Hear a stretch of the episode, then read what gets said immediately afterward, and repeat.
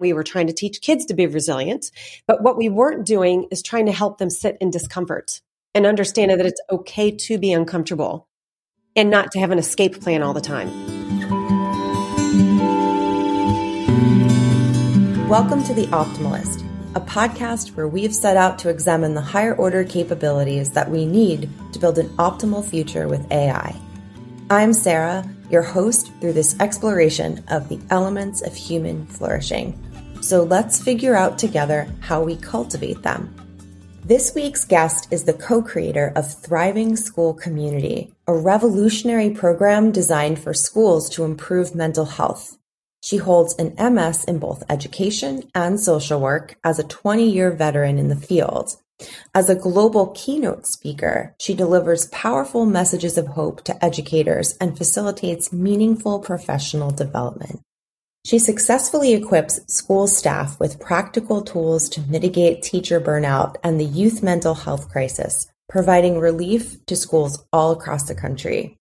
Her unique lens as a high school teacher turned clinical therapist specializing in trauma makes her stories relevant and captivating to educators struggling in today's system. So today, I invite you to listen to some of those stories in my conversation with Charle Peck. In order to thrive, we really do have to learn to adapt, but we don't know how to do that. Or, or the adults in the kids' lives aren't adapting very well or modeling that. So we're stuck. We're stuck a lot. I'm actually just preparing some and I'm doing a ton of things actually, but one that I'm loving, it's called anxiety and avoidance signs and solutions. And I'm delivering it to schools and everything. So it's really neat. Like that mm. is about adaptability. That anxiety piece is so big right now. And it's, there's so much we can do. Yeah. And regarding avoidance, like, are you talking about with students specifically? school avoidance for students, but avoidance socially and yeah. adults. Like there's so many teachers stepping out of education and avoiding the tough stuff. And there's some generational gaps there too, but really things are just very heavy for everybody. That's interesting that you said that, like stepping out of teaching, that makes it sound like it's a little bit more than just thinking of it in terms of burning out or, or even just wanting a different direction. For some people, just leave because they want to try something else. That's what I did. I was in the classroom for 14 years and I was just like, there's five other things I want to do and let's see. And eventually I made it back to a place where I'm doing some of all of those things and I'm working with teachers again. So, um, right. So That's all of they wind up converging at some point, but, but yeah, but it sounds like you're finding another piece of that, that it's not just all about burnout, that it also is not being able to adapt maybe. Mm-hmm. A- absolutely. It's a big part of it. I mean, there's so many pieces to it, but I focus on improving school mental health as a system, mm-hmm. but then within the system are, are all the people. And, and that is who we have to equip. It's a little bit bigger than that, but yeah. I mean, I spent, I've been in education for over 20 years and I spent, started K and I made my way up all the way through high school, like so elementary to high school. But I decided to uh, teach high school for 18 years and there are so many problems with students and their mental health. And then I heard my colleagues like, why is this happening? We're surrounded by all these sports. What's going on? Mm-hmm. And so uh, I decided to become a clinical therapist and um, got a master of social work degree to understand the structural issues. So that's where I'm coming from. Now I work with schools across the country to equip their entire school community. So that's what it's called. Thriving School Community. That's the program. Mm. So everybody within the system can do better because kids will do better when they're better at home and at school. And it starts with us. It does. And that's actually what I talk to people a lot about is um, what we wind up thinking that we need to require of students before we're actually requiring it of ourselves. And that includes in our home lives. And like, if you're, you know, an adult living with children of any age, like, what does that, what does that look like? Are they seeing you consistently distracted? Are they seeing you pulled into media while you're telling them not to be pulled into media? They, they're simple things that apply to a lot of modeling in any type of behavior or environment. But I think when it comes to technology and the mental health issues that we're seeing today, like we often forget that kids are watching us be pulled into the same like disastrous circumstances, I think, and we don't have a hold on it. I, you know, I'm, I'm just so interested in people who are working with entire systems that like, how do you get adults to sign into that and work on it themselves and know that there's something that they have to work on that's a piece in their own lives before they can mm-hmm. really make an impact school wide? I don't know if that's a part of what you do, but it seems mm-hmm. to be something that, yeah, like that it would have to be. It has to be. It does yeah. because that's the only power we have. We don't have the power to change the system the way we want. And it's frustrating to work within it. Yeah. We have all these constraints and we feel powerless. And that's part of the problem is feeling powerless, but we're not. But if we tell ourselves that story that we are, then we sink down into that and then we feel despair. And that is a really tough place to function if mm-hmm. we're functioning from despair. And eventually we lose trust and hope. And, and that's, that's tough to get out of. So we are the ones who hold that power. But do you know what we've been doing, Sara, for 30 years to try to improve mental health for our youth? We've been trying to teach them SEL skills and resiliency skills. Right. Right. And you know mm-hmm. that you've been a part of that yep. system, but then we don't equip adults in the system with those skills right. or skills that are easier to actually obtain. And so we throw those kids right back into those same stressful environments with mm-hmm. burned out teachers, stressed out parents, and then we're expecting them to function well. So that's been a major part of the system too. That's been a, a just a big flaw. So if you can think of the the major things that you're work that you know the major things that you're working on in your career now and um, maybe look back at the path that's brought you there what would you say were were some some they could be people usually people talk about sometimes people talk about other people, but usually it's events or things that changed for you that inspired the path that, that what you're doing at this moment, like why this is so important to you. Mm-hmm. It started off a long time ago in the early teaching years. And one of the stories that I always tell is about, uh, I call her Madison. I always have to catch myself because that's not her real name. but Madison was one of my students who would get up. She got up out of, out of class one day and just left. Didn't ask my permission didn't tell me, just left for most of the class, came back at the very end, and then just kind of blew me off when the bell rang when I was trying to approach her. And so it was a, a tough moment. And I actually got called to the principal's office mm-hmm. later that afternoon. And the principal told me, well, just let her do that. I'm like, what? I mean, I felt very dismissed, Sara. I just, mm. I thought that was so wrong without any explanation, yeah. by the way. So the rest of the semester went on and I just let her do that. But I was really frustrated and I had a lot of animosity. And so fast forward, the end of the semester comes up. I, we didn't get along well. She gave me a ton of attitude. And when the second semester was starting, I didn't want to feel that way anymore. I didn't like that relationship. It, it just stuck with me. It didn't feel good. That's not what I did with students. And so I went to the school counselor and I said, can you give me Madison's schedule? And I'm going to go find her and just make amends. I'm going to say I'm sorry. And she said, well, Madison passed away. Oh my God. So Madison was sitting in our classroom with a mm. terminal illness and nobody told me. And here I am, this new teacher. And so what that brings me to teach everybody in the system is like, cause I open my eyes up to people different, my students differently. Mm-hmm. And I wondered, I wonder what's going on with that kid. I wonder what's going on with that kid mm-hmm. and this kid. And I found out that I may never know what's going on, but there's always something going on. Mm-hmm.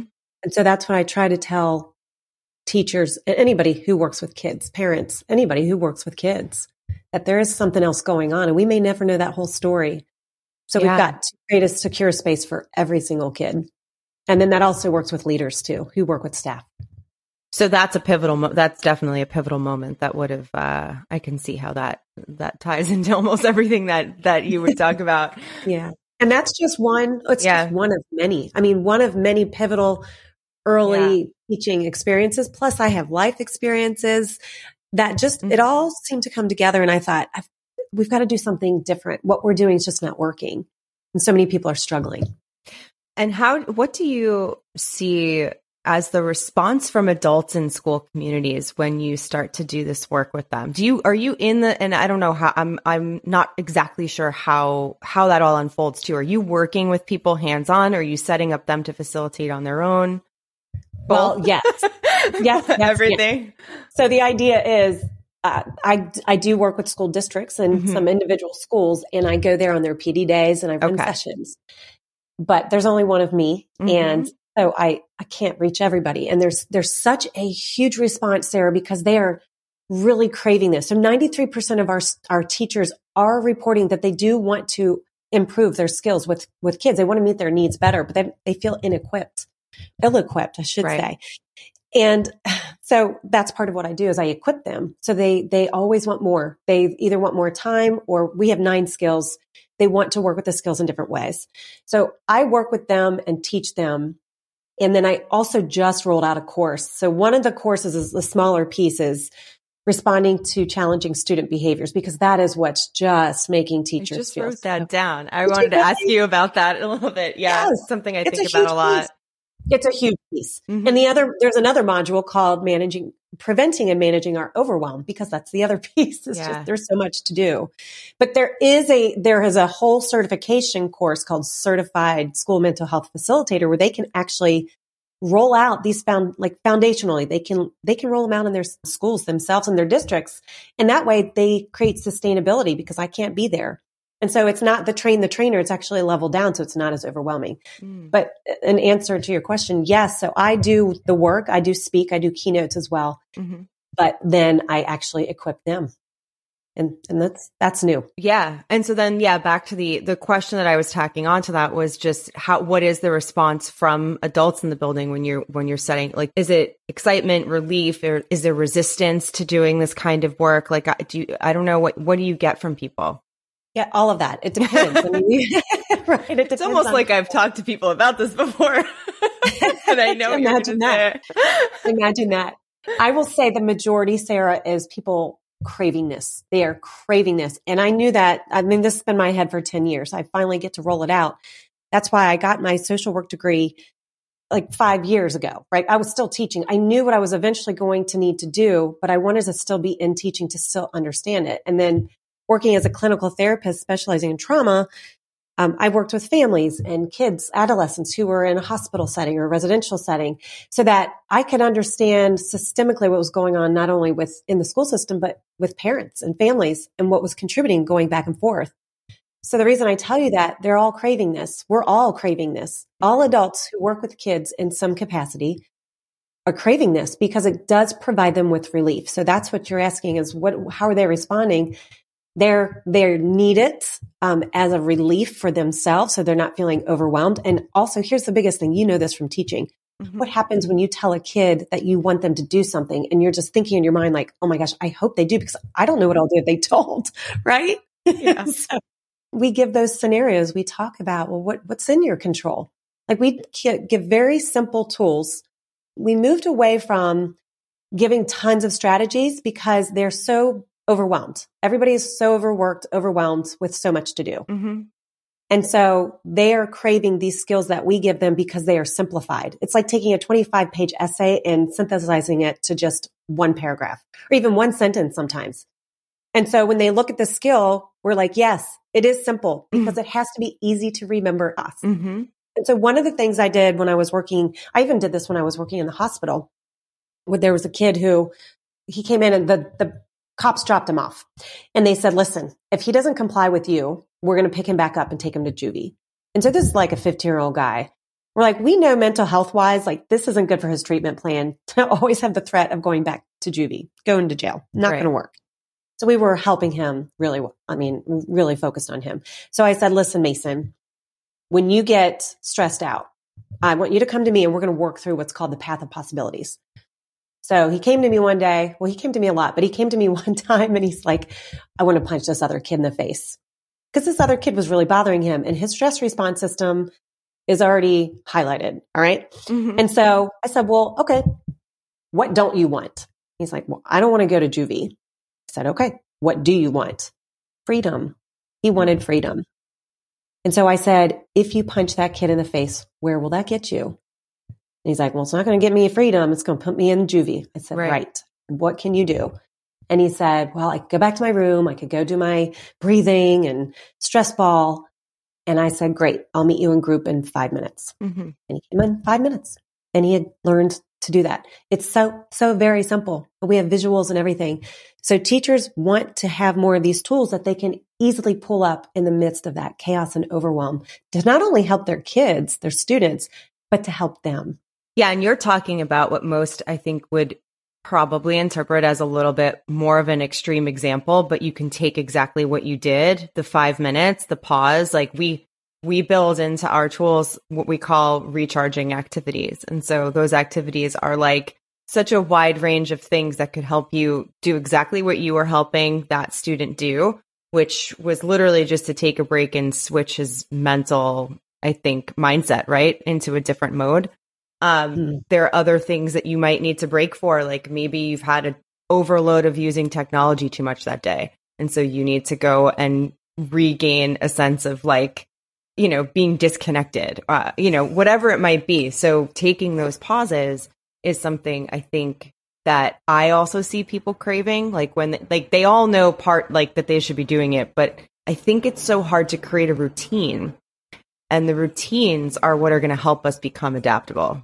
We hear things where people do like mindful Mondays and they're only doing it one time a week or they do it once in the morning every day. But it, it winds up being a pattern for that moment, but not something that you can use as a tool when you when you realize that you need it. It's absolutely right. I mean, yeah, this is all based on brain science, neuroscience, mm-hmm. all of that. Um, the neuroplasticity, all of that adaptability pieces is, is so important. I, I don't think people realize how much we do have the ability to rewire our brain response. And so when you say, mm-hmm. well, people just, people need to recharge, they absolutely do. One of the mm-hmm. parts that's missing, Sara, is knowing when that needs to happen yeah. and paying closer attention to that. And so just getting ourselves used to knowing, like noticing when our body, our nervous system is responding to that stress that started in our brain, mm-hmm. How to even recognize that so that we know to shift, like know to neutralize. The tool I use there is after we get to a point where we have to neutralize that brain response and get back to baseline so we can access that prefrontal cortex right. to make decisions in ways that we're not going to regret. And so the recharge is great. And you're right. Routine's very difficult. Um, mm-hmm. Structure is sometimes difficult because when we're in the midst of chaos, I mean, we might structure our time as teachers, for example, to be at our desk and have some quiet time. But what happens when you look up when you were expecting to have 10 minutes to yourself to get ready for your next class and you have a line of students there for you? And you feel like you can't push them away. You can't turn them away. we feel like that and we have a lot of shoulds that we throw at ourselves mm-hmm. during those mm-hmm. moments too. Yeah. But I am thinking about the student behavior issue that you we were starting to touch on a little bit, but I was writing it down because I did want to think about uh, or get your take on what you have observed over the last few years as what people have described as this crisis in student behavior in that time period, I've been out of the classroom now for five years exactly. So that's kind of the time period that this has escalated. So I haven't experienced it firsthand myself. And I'm so interested in how, uh, from the perspective of what you do and pushing into schools and working on these specific skills with them, how you're seeing that play, what, and, and what your take is on, on what is causing it. We can we can say oh it's a mental health issue, but what are like what is it? Like what is what is causing that issue and is it really just pandemic related or is it coming from before that? That was a lot of questions stacked up for you. It's okay. I'll do my best. I got you. You can do you. it. I believe in you. I think about this all the time anyway. Well, I was there when we, when we went into um, virtual learning and all of that. I was there for all of that, still in the classroom. So I get it. It's a struggle. Um, mm-hmm these problems were happening well before COVID, well before COVID. In fact, that's why I, it all led up to me doing this work. And then COVID hit. And so what happened is we have a generation where we tried to soften our approach with parenting. Okay. Number one, by the way, I'm a parent of three kids myself, mm-hmm. 10, almost 13 and a 20 year old. So like I, I've been there, still there. Oh my god, Got all the age ranges covered there. I do. I really do. I got a lot, I've got a lot going on in there. Um, and it's the most painful, guilt ridden job you can ever have in your entire life. And so what I, what I realized is that we tried to shift our approach and then there's a generation of where we're trying to talk more about mental health. We're trying to soften our approach and support our kids better. But what I noticed is a lot of people didn't really know how to do that well. And so again, we were trying to teach kids to be resilient, but what we weren't doing is trying to help them sit in discomfort mm-hmm. and understand that it's okay to be uncomfortable. Yeah. And not to have an escape plan all the time. Like it's, it's okay to learn to sit in that discomfort. And then, by the way, I was also there through the teaching and parenting of social media and the phones and yeah. all of that just has shifted everything. Mm-hmm. So it's not one thing. It's a, it's an accumulation of all of these changes socially that we're trying to adapt to as parents and as educators and as kids. And there's not one right answer. So here's like, go, let's go back to the mental health piece. one of the major issues I've seen and that I experienced is that if we don't create that secure space for kids to want to show up to your classroom, they're not going to either show up or they're not going to show up in a way that they're going to engage in the best way possible. And a lot of things that go on with them, they're bringing into the classroom with, like I said before, things that we don't even know they're coming into that classroom with. Mm-hmm. All right. By the way, there's sometimes like 30 of those kids sitting in front oh, of yeah. you. Mm-hmm. Right. The other thing is, is that we're coming into the classroom with those things too. And so there's a lot going on in our nervous system. And if we're not paying attention to it, we might have feel like we're being personally attacked. We might feel like we're, there's some kind of threat that might happen. So we're anticipating that we're, we're ignoring our feelings of discomfort and letting them get to a point that it becomes like irritability and then it might jump right to enrage very quickly. I mean, I'm seeing a lot of people just out of sorts because there's not a there when we don't know what to do, we're going to do nothing and we're going to keep doing the same things that weren't working. Right. So with all of these social shifts, all of these things changing, the traditional education wasn't the isn't the answer mm-hmm. and traditional parenting hasn't been the answer. So we're all kind of they, we're all in kind of limbo there. So when we have that, then we have a lot of anxiety when we're anticipating something that we're not sure about we get stressed when we're over flooded, which we're flooded all the time with these stress hormones now, as opposed to in the past. Mm-hmm. And if we're constantly flooded, we're constantly reacting yeah. rather than responding. Mm-hmm. So there's a lot. There's a lot. And then another little piece to that, Sara. I mean, there's so much more to this, but another piece to that, Sara, is okay, if we talk more about anxiety, some people get frustrated about that because they're like, well, now you're going to have a bunch of people saying that I have anxiety. Which I feel like that was already happening. Even when I was, was. still teaching, I had so many kids and I, being someone that has suffered from anxiety eh, like in different capacities, my, and then have overcome a lot of it. I often did wonder, I'm like, I'm not sure how many of them know what they're saying to me when they say that. Cause I think they just apply, and that wasn't the only word, but they, they are around people who say these words and then they apply them to what it is that they think they might feel in the moment. Not that right. they have that ongoing, but in the moment, I have anxiety. Correct. Which is very normal to have. And yeah. in fact, it's important to pay attention to. We need to actually have those stressors in our lives. So we learn to adapt to them. Not that we want to add them on purpose, but we need to just pay attention and know that we're going to be okay and safe. And that's what helps our nervous system not go into shock every time or with trauma is a whole nother thing, but they're all kind of related. There's a lot to it. And if we just had a little more education around it and tools to manage it, that's that's where we're making these improvements. So a couple things from from what you were just saying. So how do we create these spaces? I don't know if it's in the space or in the attitude of the adults that are around us, but where we are allowing everybody or encouraging people to sit with discomfort or be able to tackle harder things that they might not want to. Like we started this conversation talking about avoidance I mean, I, we just kind of mentioned it. We didn't really go into it in depth yet, but you know, we know that that's what kids are doing. Mm-hmm. and so I don't know, like, is it, is it, do you tackle this in the way you create the space or the school community? Cause I'm, I'm hearing also the words, like we talk a lot about traditional education, the traditional school setup, and a lot of kids are bored in that system. But how do you take some of the things that maybe there could be some things that we could keep from that system that actually keep us. I don't know. I, I could be wrong. I'm just thinking like what what encourages sitting with nothing that leads to creativity and leads to curiosity. Um, how do we design that in a school?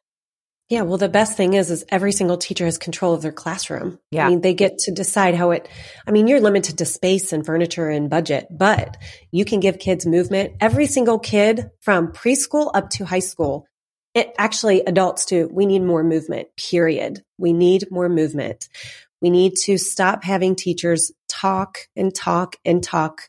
We need to let not necessarily always have group work or partner work, but have a little bit more purposeful engagement. The problem based learning is actually huge. I mean, you look at Finland, Finland has an excellent system where they, first of all, they regard teachers so, so highly there, number one. Mm-hmm. And teachers are really skilled. They're very skilled and, and they're, they allow kids to do problem based learning, but also just tackle from lots of different curriculum angles.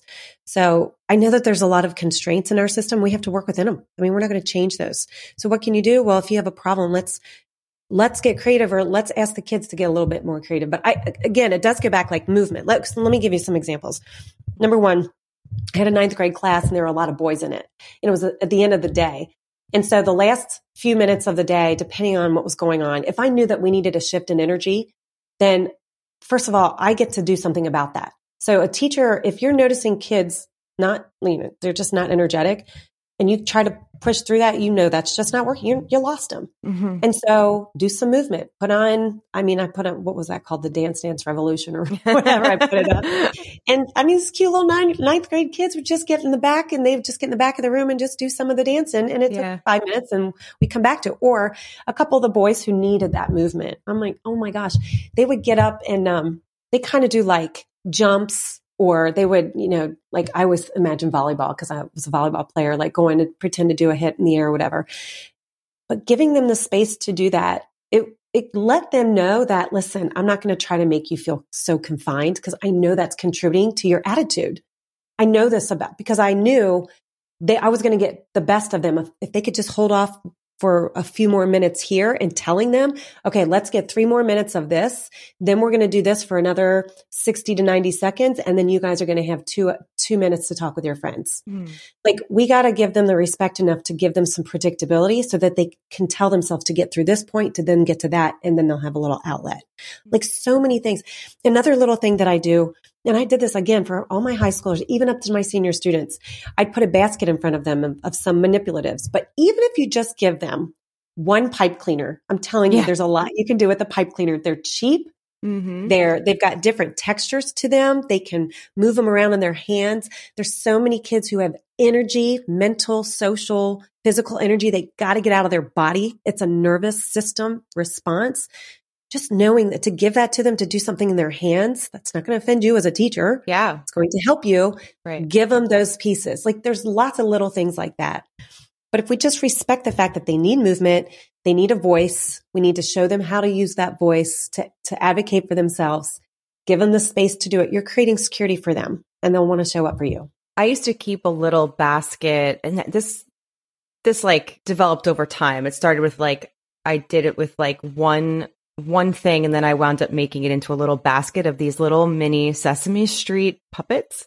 We didn't use them as puppets, but they looked they didn't even they looked like just little stuffed animals of of of Sesame Street characters. And it started with, with I had an Elmo one from a speech class that I was in when I was in high school.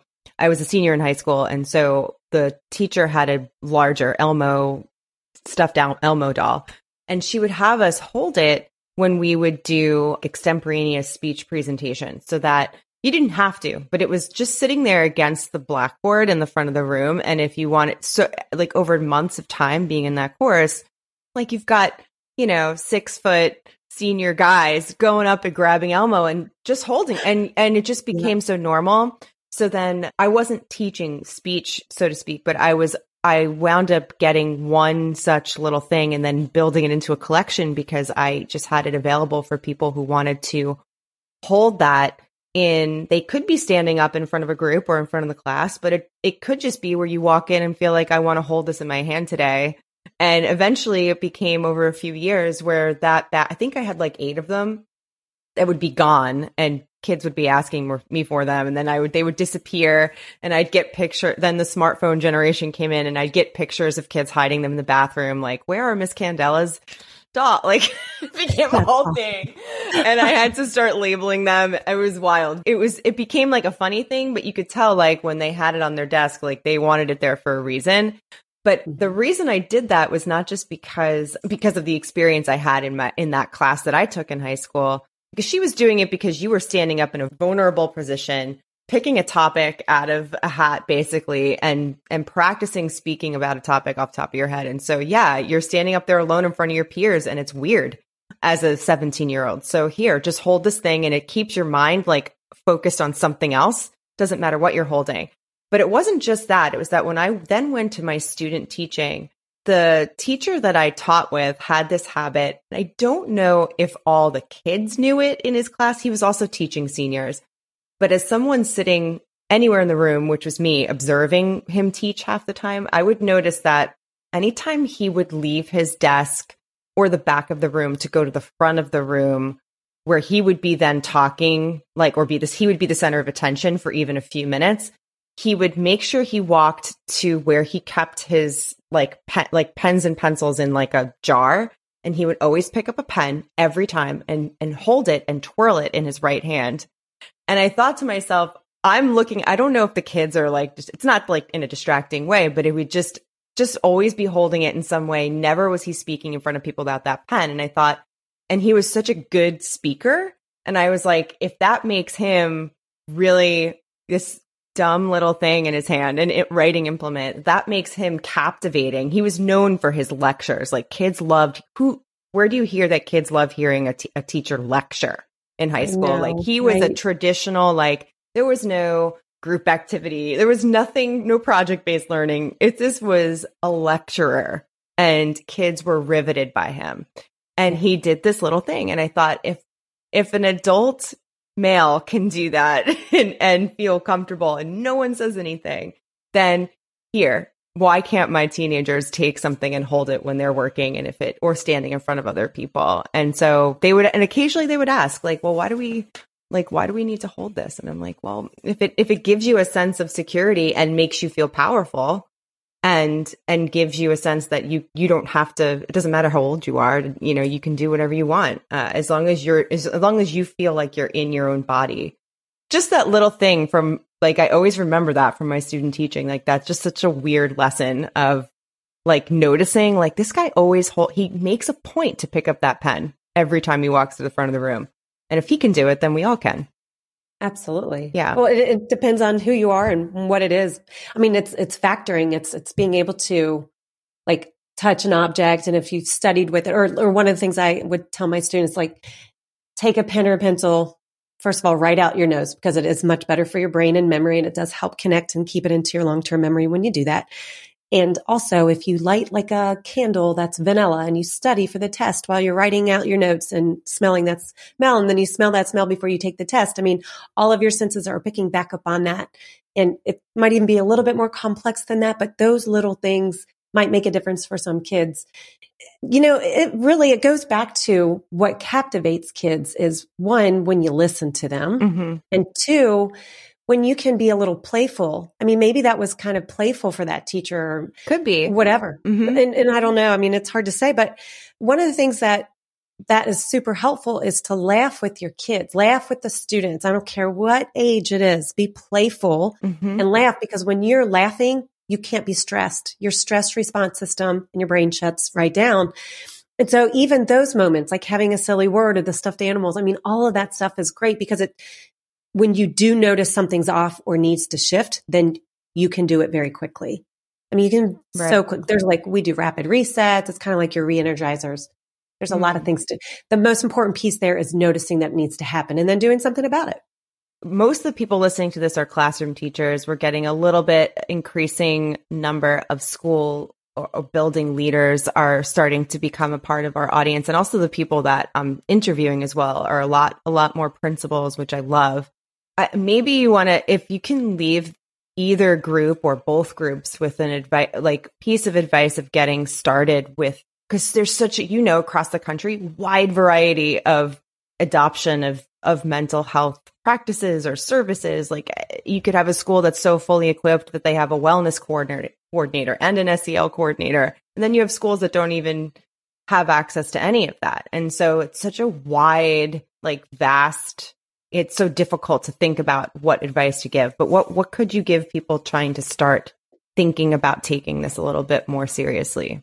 Well, if I work with leaders, I always say this. Make sure you ask your staff what they need to do their job better and try to help them get it. Now, it could be, I always do, what's your wish list? Like, what are the, if money was no object, what would you want? Not that we're going to necessarily get that for them, but give them a voice to at least ask mm-hmm. them. Right. Um, right? And if, yeah. if it's an, an, expensive item, what is it that I can get you that, that will help you make your job better? Mm-hmm. I'm, I'm telling you, when I ask teachers this, a lot of times it's like pencils. It's like, it's so simple. And they appreciate being able to be heard.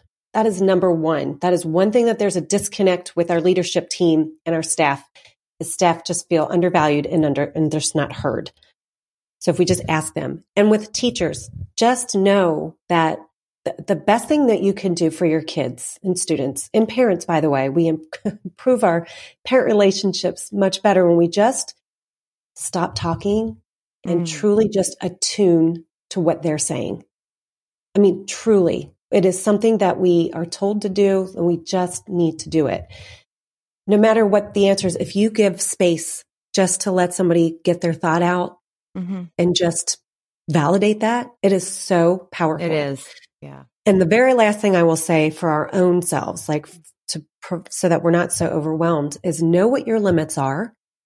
Respect your own limits. Don't expect people to respect them for you because they probably won't right. or they can't or they mm-hmm. don't know how to. That's within your own power to do that.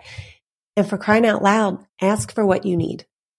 Mm-hmm. Always start with, I need whatever. I need space. I need a second. I need to talk with you about this at another time because right now it doesn't work for me. It is powerful. You can't argue with that, a need, but then we get to advocate for ourselves and we get to teach other people how to, to then do it. And that's such a beautiful way, uh, I think, to come to the end of this conversation because I think that there there's undoubtedly so many people listening right now that probably were like, "Wow, I actually kind of could use that statement today in something that I'm, I actually thought to myself, oh, that's actually what I should say to this person that I'm having an argument with. Because we forget sometimes those simple things like, oh, yeah, I can just, I don't have to argue. I can just say, I need blank. Um, and that's it. And then step away from it. And, and sometimes you just need to be reminded of that. But I bet that that's going through people's minds as well. So you just solved like 25 problems just with, without even knowing who these people are or what these problems are. I hear uh, about, I hear from them all the time. So I get it. I get it. So one thing I like to ask people before we go is if they, and you can say, you can totally say no, but if you do have anything that you are reading or listening to or even watching that you want to recommend to people to even if it's not professional not something in the professional realm something that gives us a full picture of who you are as a person anything anything you want to tell us that you are consuming in your own brain right now? Gosh i always have things on the go. I always do. I will say there was a great book that i did i did a book study last year with my kids school as parents and educators. I was the parent. Mm-hmm. and it's let me get it it's right here i'm going to get it so i know the or the title for you all. Okay, so one of the books that I did in the book study last year with parents and educators, it's called Anxious Kids, anxious parents.